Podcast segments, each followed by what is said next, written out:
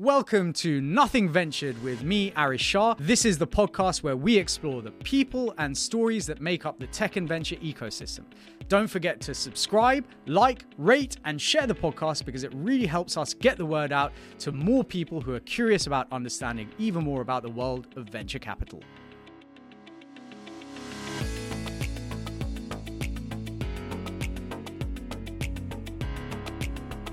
This season of Nothing Ventured is sponsored by Odin. Odin helps angels, VCs, and founders to raise and deploy capital seamlessly. You can structure your SPVs and now run your funds, handle capital calls, portfolio management more smoothly and easily in one place. Founders use Odin to raise their entire round in a few clicks by simply sending investors a link and receiving investments immediately. Odin works with over 5,000 investors and over 150 emerging fund managers and angel syndicates globally. Head to joinodin.com to learn more. That's J O I N O D I N.com. Hello and welcome to another episode of Nothing Ventured with me, Arish Shah. Today, I am really excited to have within the studio Josh Bell. Uh, Josh is one of the founding and general partners at Dawn Capital, which recently raised an incredible $700 million fund despite the current headwinds in the VC ecosystem. Dawn is a specialist B2B software investor backing category defining global companies at Series A and B, often following on all the way through to exit. In today's episode, we talk about the fact that venture has matured and is generating amazing returns despite challenging times. We talk about Dawn's journey 17 years on from their first $30 million fund, uh, whether the S and S, SEIS and EIS schemes have been a success, and why diversity has helped Dawn break through as well as evangelizing customers and looking for more of the same at Series A. Let's get straight into it. Hello and welcome to another episode of Nothing Ventured with me, Arish Shah. Today I'm really excited to have with me in the studio Josh Bell. Uh, if you haven't had a chance to check out uh, some of Josh's background, do look at our primer episode, uh, which we released a couple of days ago. Uh, for the meantime, though, Josh, great to have you here in the studio with me. Thanks. Pleasure to be here, Arish. Excellent. Let's dive straight in. So you've been in the VC game for coming up to 17 years now, which is pretty pretty incredible. Give me a sense of where you think the ecosystem is right now in the context of both the reset that we've been experiencing over the last couple of years, as well as the fact that Dawn just raised this incredible $700 million fund uh, uh, recently closed. Uh, clearly, there is still capital out there seeking a home. Um, and I guess it's worth touching on some of the incredible exits Dawn has seen, including iZettle, which we talked about in the primer, and why Dawn has stuck to its knitting investing in B2B enterprise software. Yeah, absolutely. Um, look, we, we see venture capital now being very much uh, it, it's a maturing asset class in the sense that it's had its proven returns through challenging times over the last 15 years. We've seen it really be an asset class which the large institutions are now very keen on having as permanent parts of their um, of of their broader kind of portfolio as LPs, um, and you know the nature of kind of investors who who we talk to about our funds and those who are approaching us and who are interested in kind of getting access to European um, B two B venture is. Um, is a different world perhaps from where we were 15 years ago when we first started having these conversations with LPs. Mm. So it's really kind of large institutional investors really see us as a permanent part of their broader asset base. Um, and they also really understand the class that we're investing in. Yeah. Um, in large part because we've had terrific success stories within venture of companies going from zero to 100 billion like Airbnb and beyond, you know, as we discussed in the primer. Some huge companies being built off the back of venture capital. So it's really seen that this is um, an exciting space to deploy um, long-term growth capital. Mm. And for us, we we've we've kind of had the benefit over the last 15, 16, 17 years of of really focusing within within B2B, so enterprise software. We're um, the largest dedicated enterprise software fund within Europe, mm. and enterprise software is now seen as being a must-have for a lot of the LPs looking to invest into European venture. Talking about B2B enterprise, right? Um, so over the last several years, we've seen kind of venture being deployed into what I would call slightly odd uh, businesses. Uh, so things like 50 minute grocery delivery. Obviously, you guys don't invest in D2C or, or, or kind of consumer businesses. On the enterprise side, though, I kind of feel like there's been a lot of tech that has been built um, that is tangential, not really category defining or transformational. We're seeing a lot of this in the sort of CFO tech space, uh, where you have lots of businesses being built, but the market or, or, their ability to capture the whole market isn't there. And I think over the last five, six years, we probably saw quite a few of those businesses. So how do you differentiate between what is going to be a truly category winning, category defining uh, B2B enterprise software business versus one that is, you know, maybe a vitamin rather than a, a painkiller? Absolutely. Um, so obviously, a lot of the businesses we look at perhaps might be defined as potentially features of products mm. rather than kind of the broader yeah. product itself. Now, for those, if we see kind of existing category defining players being able to extend some of their reach and do that themselves, then actually that redefines how we would think about investing in that company. But I think there's an important distinction here. That might be the case with companies which are perhaps simply playing to, to features, but there are certain companies which play to verticals mm. where the vertical itself can be absolutely large enough to be interesting. The addressable market can be enormous just in the vertical. And also, it's quite easy to then extend beyond the vertical into other geos and so on.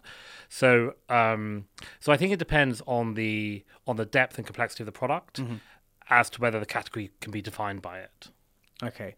I mean, one of the things that I'm I wouldn't say I'm worried about, but uh, but I, I see potentially happening is with the kind of explosion of the generative AI and the kind of cost of software development having dropped so significantly. Do you think there's a potential to see some fragmentation? So actually, you know, to your point, uh, further verticalization or or niche sort of products being built because that that cost to build has dropped so so significantly. And do you think we might end up seeing some of those larger B2B enterprise software businesses uh, being challenged by um, uh, smaller businesses taking t- taking kind of very specific parts of their market share away because they're able to um, essentially unbundle some of the, the, the product suite that the larger players have built, or is that not something that you, you, you particularly see as a as a concern? I mean, we see that as you know the democratization for us is, is an enormous opportunity. Yeah, is being able to go in there and you know find the founders who are able to take advantage of how how cheap and cost effective it now can be to build uh, an innovative um, category defining player for far less than you ever needed to in the past. Yeah. Um, and you know, for those, I mean, that's what pure venture capital is. Mm. You know, we can we can invest into those. We don't necessarily see that as threats to our existing businesses. If anything, is it's opportunities longer term. Yeah. Okay. Makes a lot of sense. This season of Nothing Ventured is proudly sponsored by Emerge One. Emerge One provides fractional CFO support to venture backed tech startups and scale ups. They work with businesses from C to Series B that have been backed by some of the UK, US, and Europe's best venture capital funds. They provide support from capital allocation and management, KPIs and reporting, fundraising support, financial modeling, investor relations, and investor management. Come check them out at emergeone.co.uk when you're scaling fast and have need of a CFO. So, so going back to kind of the the state of the ecosystem, maybe a little bit. As you know, many of the guests that we've had on the podcast are emerging managers. So, how do you think they will fare in general versus more established managers like like Dawn in the current environment? Because presumably, for many of them, they'll be needing to show returns preferably DPI, back to LPs as soon as possible because they will be looking to raise their next funds over the next one, two, three years, um, but maybe haven't had enough time. And in a current market where you're seeing less, fewer secondaries, maybe fewer large exits, they may not have the ability to to show those returns back to LPs in, in the way that they would hope. How do you think they're going to fare? Um, I think for earlier managers, um, there needs to be certainly proof of the strength of the early bets they've made within their portfolios. For those who are perhaps just having invested one fund or perhaps two, there's quite limited expectation that you could really have DPI and, mm. and exits. It's, it's, a little too early doors for that. Mm. But I think if those if those are kind of um, knockout investments which have been resilient in this environment, uh, LPs can see that. I mean, LPs are in here for a multi um, manager multi-decade investment game, mm. and for them, it's it's not like they ever take a view of well, it's just um, uh, it's perhaps less DPI coming back right now, and therefore I'm no longer interested in emerging managers. They might be somewhat more selective at the moment, but that's perhaps just a healthy thing because you know you want to find the best managers out there. I do hear of a lot of great emerging managers still being able to raise uh, raise funds, and I, I think that will be the case going forward. Um, so it's it's perhaps a harder time, but but certainly, you know, this is uh, the business now is, as I said at the start, is a very well established asset class. It's certainly easier to have the conversations perhaps than it was when we started back in the kind of 06, 07 with these kind of LPs. And I think for managers and GPs, um, executing a consistent playbook to target, you know, the businesses they want to invest in, this is still a great time to be raising a venture capital fund. Yeah, and I guess the, the flip side of that, as as I think we dis- I discussed in the, the the last episode I recorded with Antonio Avitabile, is you know that old trope that you know in, in tough times great businesses are built. So actually, if you're an emerging manager today, hopefully you should be able to find some really incredible uh, future you know future unicorns or, or, or success stories. Yeah, completely. I mean, as, as we were just saying earlier, you know, the democratization of the uh, ability to found companies with them becoming so much cheaper enables on less capital businesses to be built, combined with um, the relative cost of investing for managers has now come down with a perhaps a, a resetting of some of the prices in the market.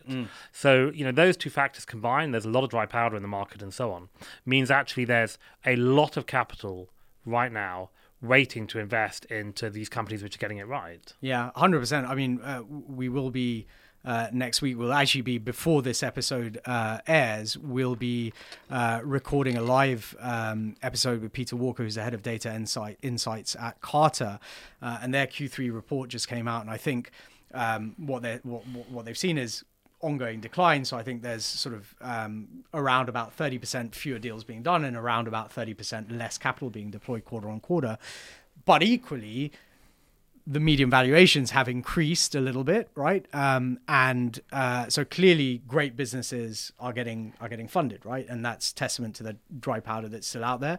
Um, so it's more it's it's less a case of there isn't money. It's more a case of for the right businesses, there is still a huge amount of capital uh, waiting to be deployed. Completely. I mean, we announced two weeks ago our investment in the Brite um, payments business out of out of Sweden. We're super excited about um, Lena and the team who are building this business. It's the largest check we've ever written into a Series A business. Wow. So the um, the companies are there, the capital is there, and the opportunities there. Yeah, hundred percent. Um, when we first met, just changing tack for for a second, we had quite a brief but very interesting conversation, certainly from my perspective, around the way the UK, uh, especially, has incentivized early stage investment via schemes like uh, SEIS and EIS. How it's recently relaxed uh, the rules on pension funds' ability to invest in risky asset classes, uh, and, and and more. Um, but you have quite a strong opinion, uh, which w- would probably be quite contrarian to many uh, other people's on the value and success of, of some of those schemes. So I'd love for you to talk me through uh, your thought process and why you're not necessarily a, a, a fan. Um, I think there have been some schemes which have been established, um, which have been supporting companies which perhaps have had the um, consequence of supporting companies which aren't working for longer, perhaps, than they they they kind of need to be supported. Yeah.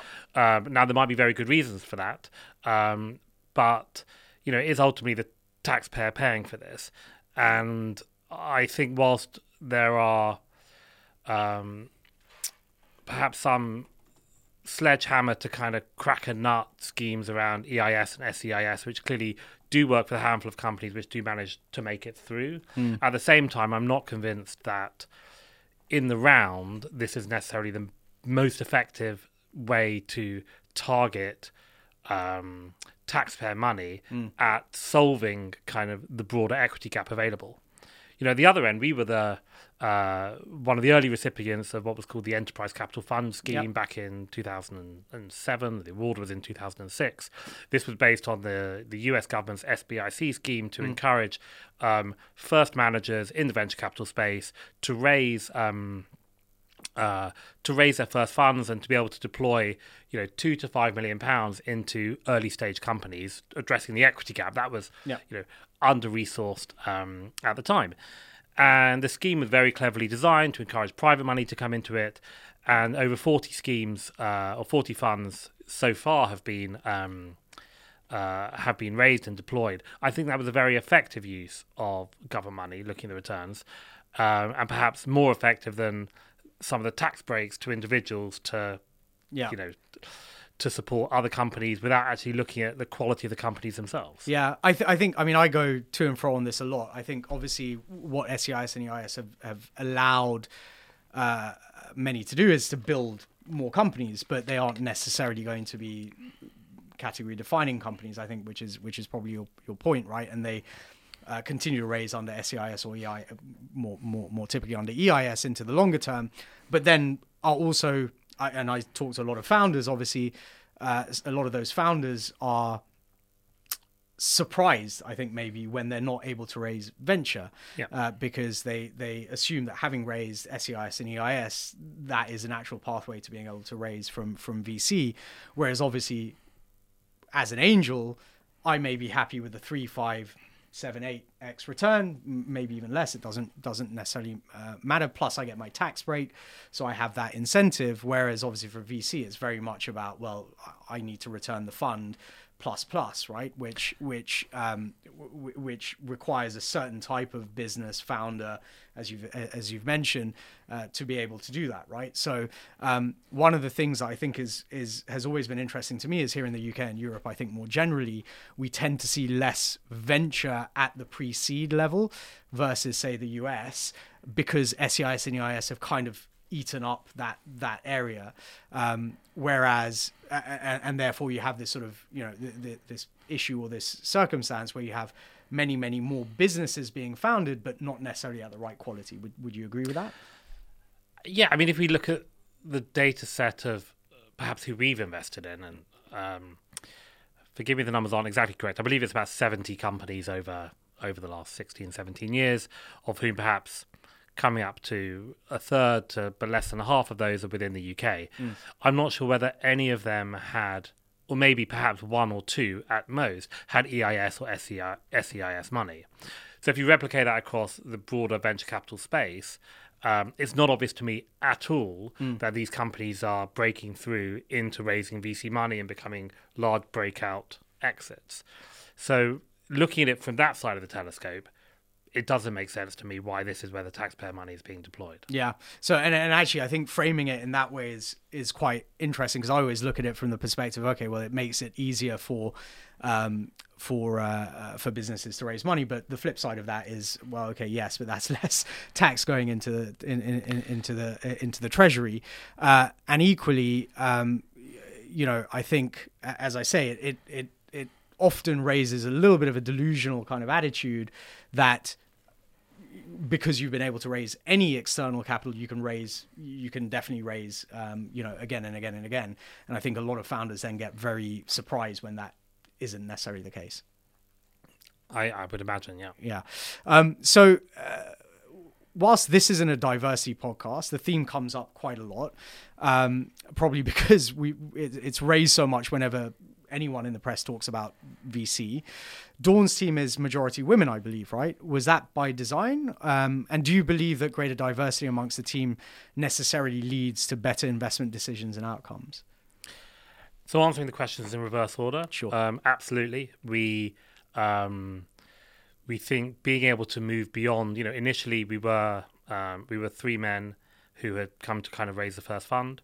We've massively turned that on their head by hiring the best people at each stage, and now we're absolutely a majority woman firm. It means we don't have groupthink. We work in very different ways. We think in different ways. There's um, a huge diversity within the team, not only within um, within gender, but also within um, nationality, within sexual orientation, within um, so many ways in which people then kind of can do the next stage of investing and not come with the um, all the straight white men in suits perceive that this is actually what the customer wants. Mm.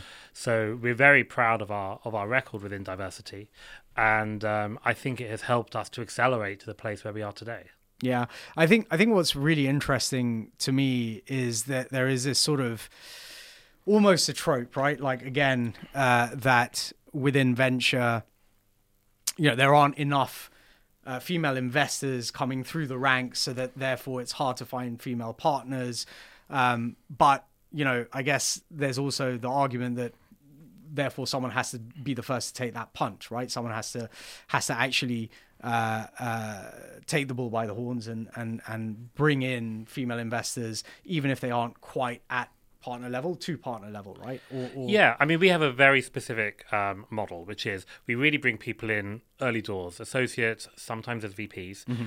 They come in there and they really spend time, as in a number of years with Dawn, um, progressing through the ranks. We never do external hires. What it means is that Evgenia, who's now a general partner, it's the most senior role we have within the firm. Mm. She was the first general partner within Europe in a VC fund to be promoted all the way through from starting the most junior Entirely. levels. Amazing. We have the same thing with with Mina who came through. She's now a partner with Daniela and so on. All of our team really kind of started early on and work within Dawn um, to you know to show their chops within investing. So we don't have this challenge, which I know some other VC funds have had, which is where they say, "Oh, well, it's fine that we're not a, we're not hiring women because it's so hard to hire them, mm. um, and why would they want to come across it?" None of that solution uh, or lack of a solution makes sense to us. We bring in simply the very best people we do at the entry level as investors. And what we've actually found is, in more cases than not, it's been women who've broken through and been promoted to be partners on our investment team. Yeah, I think I think that's super interesting. I think there's a couple of uh, there's probably a couple of things that that come out of that. So, firstly, often when I talk to people within venture, especially at the more junior levels, they tend to not see that pathway up to partnership within the funds that they're working within the firms they're working with. So it, it typically becomes more of a job than than, than anything else, uh, and that leads to a lot of kind of attrition and, and moving around. So obviously, the fact that Dawn is able to encourage and drive um, uh, people through the ranks, I think, is really commendable. I think the second kind of thing, and I'll, I'll probably get smacked down for saying this, but I I, I have a feeling that. Um, women in general tend to stick things out a bit longer uh, and are less sort of jumpy in terms of looking for that next role or promotion or step up the ladder. And as a result, because they're patient around uh, around their approach, they're able to work through those ranks, right? Because they're they're sticking with the same firm and, and going through that process, as opposed to, I, I guess, you know, c- certainly from my experience, a lot of a lot of guys will will constantly, you know, after six months or a year, want to want to look for the next thing, right? The next shiny object. Look, it's it's from our side, it was a a very it was a long term game, mm. so it was really finding great team members years ago mm and having them be promoted through the ranks. And it happened at the time that in more cases than not, it ended up being women who were the mm. the strongest candidates to come in, and then often it's been the women who uh, have been the best investors and, and worked their way through the ranks. So um, that's where we are today, and that's you know worked incredibly well for us. Yeah, so definitely a playbook that others should uh, should consider taking on. I I, I think. And finally, just to sort of wrap up, for anyone building in the B2B space right now, what are the sort of metrics and growth profiles that they, they need to be showing to be able to look for investment f- from Dawn or others uh, as they approach sort of Series A? Because obviously we see a lot of the napkin SaaS metrics and so on and so forth. But for, from your perspective, what are you looking for? Absolutely. So we look for a couple of things. Um, at, at the highest level, we look for um, evangelizing customers who are paying significantly for the product and want more of it. You know, what this really translates into is, you know, revenues, we would look for there being at least seven figures of revenue, so mm. one, two, three million dollars of revenue, with a really significant momentum behind that. So kind of backward growth of two, three, four hundred percent in terms of how the business is growing. And looking forward, you know, maintaining a similar kind of profile going forward. So we can really see that the capital we're deploying into the business can be most effectively, you know, used as fuel on the fire. Um, I think there's a lot of conversation now around oh you need to kind of show profitability or ability to go break even and so on.